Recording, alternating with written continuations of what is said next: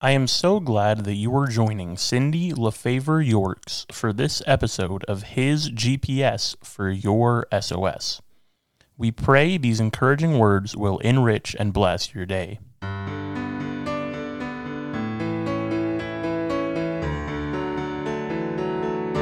Hindrances and obstacles. There was an old commercial about camera film that featured an image of a kid jumping off a diving board. The image was frozen in midair. The ad communicated that an undeveloped image fell short of its full potential as a photograph to be framed or enjoyed. The same is true of a life hindered or riddled with obstacles. Our potential as kingdom builders matters. Consider this verse from Hebrews 12:1. Therefore, since we are surrounded by a cloud of witnesses, let us throw off everything that hinders us and the sin that so easily entangles us. What is standing in your way when it comes to what God wants you to accomplish? I've been thinking about this verse a lot lately. I'm asking myself what hinders me, and honestly, I'm not terribly proud of the answers I've come up with. Laziness, the pursuit of fun I think I deserve, indulgences, preoccupations with worthless things, these are just a few of my confessions regarding hindrances. I tell myself I can put off until tomorrow what I'm too lazy to accomplish today.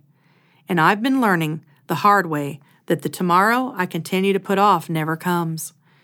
It's as elusive as the end of the pandemic. Fortunately, reading that verse from Hebrews helped kick things into high gear for me. It helped me to see that even good things and good people can thwart our progress when we don't put God's agenda ahead of our own. We must continually ask God to help strike a balance in our lives. We must ask Him to remove hindrances and obstacles. I looked up some antonyms for hinder. What can I say? I'm nerdy like that. Here are a few clear, unclog, unstop. Apparently, that's a word. Free, liberate, further, promote, and, my favorite, encourage. I love that encourage is an antonym of hinder. I find myself wanting to be encouraged and not be hindered. And I want to encourage and not to hinder you. I want to use and sharpen my spiritual gift of encouragement for God's glory and for your benefit.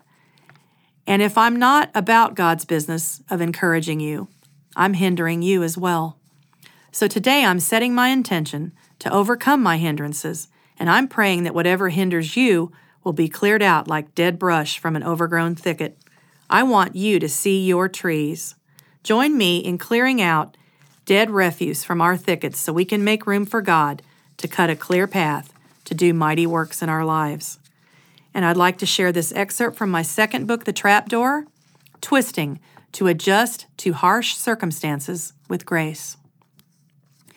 In 2011, I had the privilege of getting to know a high school freshman named Jake Olson.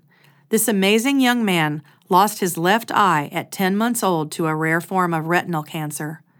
His cancer returned eight times as of this writing, and by the time he was 12, he lost his right eye as well and became totally blind.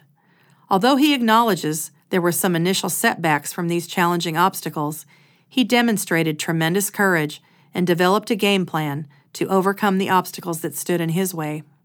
As a result, he's accomplished more than many typical young men his age. He played golf in high school with the help of his service dog and a loving father who helped him line up the ball. He made the football team at the University of Southern California as a long snapper. His book, Open Your Eyes 10 Uncommon Lessons to Discover a Happier Life, is rich with divine inspiration on how God really does work for the good of those who love Him, who have been called according to His purposes and that's a promise from Romans 8:28. Jake recently told a reporter that he wanted to be recognized after he leaves this earth as a man who defined his circumstances instead of letting his circumstances define him. Ask anyone who knows Jake Olson, and he or she will tell you he's all about encouraging, dreaming big, and giving God the glory. Do we confine our circumstances to the margins, or do they occupy center stage in our life? If we are honest in our answer, we probably do a bit of both. But we can strive to toss them to the margins, as Jesus did. He was born to die and give his life as a ransom for many, as he said in Mark 10:45. But he didn't walk around bemoaning his fate. Instead, he devoted his life to bringing redemption, grace, and salvation to a fallen world and spreading the hope and joy it would bring to others. That's exactly what we need to be doing. We need to rise above our circumstances. It's a God sized task we can do only with His help, but it's essential in our daily walk with God for two important reasons. It helps us rely fully on God, no matter what's going on in our lives, and it serves as a model for others when they can see the hope and joy that we have despite the problems we face day to day. People are watching. And the keys to kingdom living are minimize the impact of your circumstances and maximize God's impact in diminishing their significance as an overcomer and example to others. And the doorpost is I have learned the secret of being content in any and every situation, whether well fed or hungry, whether living or plenty or in want. I can do all this through Him who gives me strength.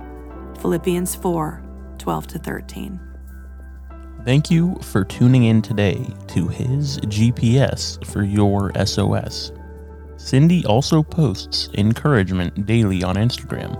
Her first two books in her Plan Door devotion trilogy are available on Amazon. Her bi monthly blogs can be found at cindyyorks.com.